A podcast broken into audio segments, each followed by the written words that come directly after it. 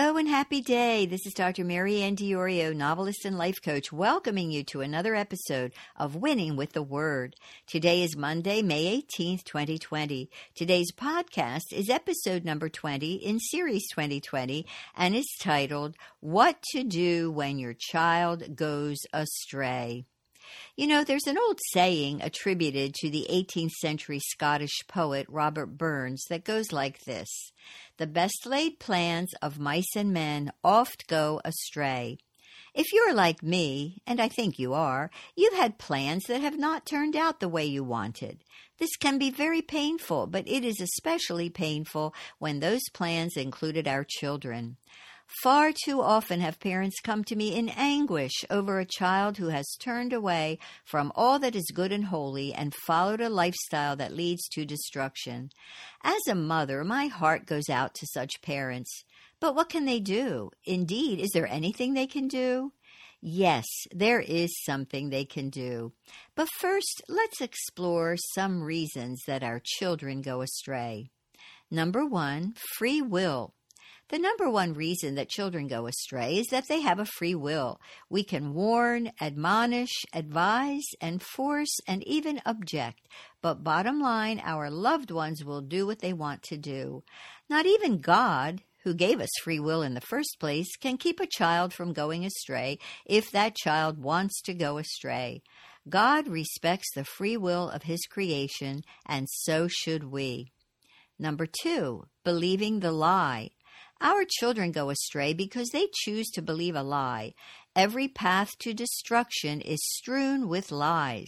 A key to helping our child is prayerfully to discern what lie or lies he or she is believing and then presenting the truth as an antidote to the lie. Number three, a strained relationship with a parent. We parents can alienate our children by being too harsh with them, by not listening to them, by treating them condescendingly, or simply by not trying to understand their side of the story. When children feel unheard, they go elsewhere. Examine your own heart to determine if you have done anything to contribute to your child's going astray. If you have, repent and ask the Lord to forgive you.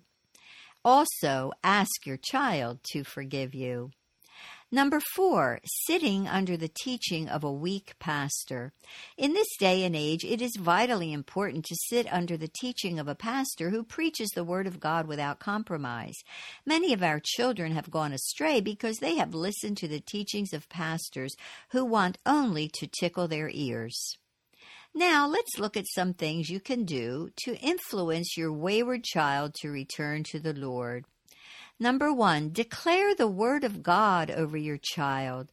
There is power in the Word of God to tear down the strongholds that are keeping your child bound. While you cannot and must not violate your child's free will, you do have authority in the name of Jesus to command all lying spirits to desist in their maneuvers against your child. Number two, focus on the character of God as you pray. God is love, and He wants your child to return to Him more than you do. He will do everything short of violating your child's will to bring your child back to Him. Number three, pray that your child will hear the voice of God. There are many voices clamoring in your child's head. He went astray because he listened to one of those wrong voices. Pray that he or she will hear only God's voice. Number four, pray for wisdom in knowing when to speak and when not to speak, what to say and what not to say. Relationship is key in helping your child who has gone astray. Sometimes we make things worse by speaking when we should be silent and keeping silent when we should speak. Or we say the wrong thing.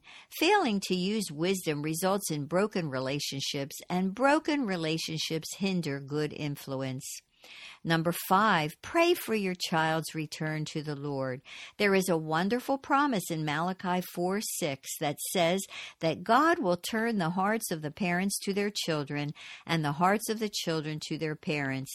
Believe this promise for your child and watch God make good on it. Number six, Picture your child as returning to Christ. Believing is seeing in advance. Romans four seventeen says that God calls those things which do not exist as though they did. Decree that your child has returned to Christ, even though that truth has not yet manifested. And number seven, keep trusting God, regardless of what circumstances look like. Our God sees the big picture. We do not. Delays may seem denials, but they are not. God is at work, orchestrating circumstances without violating your child's will. There are many threads that God is handling and that you do not see. The most important thing in dealing with a child who has gone astray is to ensure that you have a personal relationship with Jesus Christ and that your heart is right before Him. If you have not yet accepted Jesus Christ as your Savior and Lord, pray this simple prayer with me now. Lord Jesus, You, above all others, understand the pain I am experiencing with my wayward child. I come to You now, giving You this pain and asking You to come into my life, to save me, heal me, and give me wisdom. I receive You now as my Savior and Lord. In Your name I pray. Amen. If you prayed this simple prayer, please write to me at Doctor Mary Ann at Mary Ann Diorio dot com. I would like to send you a little booklet that will help you get started in your walk with Christ. I also encourage you to get yourself a Bible and to read it every single day, starting in the Gospel of John, which is in the second half of the Bible. The Bible is God's love letter to you, His manual for your life and for helping bring back your wayward child. In it, He reveals who He is, and He instructs you how to live. Finally, ask the Lord to lead you to the church of His choice for you, where you can learn about Him and have fellowship and encouragement with other Christ followers. For those of you who may not know, I write fiction about many of the issues I deal with in this blog and podcast. My latest novel, In Black and White, recently won first place in the historical fiction category of the twenty twenty Christian Indie Awards book contest. It is the compelling love story between a white woman and a black man as they face great grief in overcoming the many obstacles that threaten to destroy their love. I have also written a novella that deals with the wayward child. It is called A Christmas Homecoming. Both of these books are available on Amazon, Barnes and Noble, Kobo, Apple Books, and other popular venues. If you have been blessed by these messages, I invite you to become a Winning with the Word Patreon.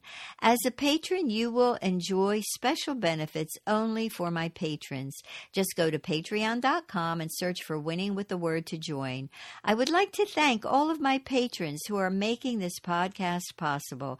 It is now reaching nineteen countries throughout the world with the message of the gospel. I could not do this without your help. Thank you so much for listening. This is Doctor Mary Ann Diorio, novelist and life coach, reminding you that God loves you just as you are and just where you are, and that He will help you to keep on winning with the Word.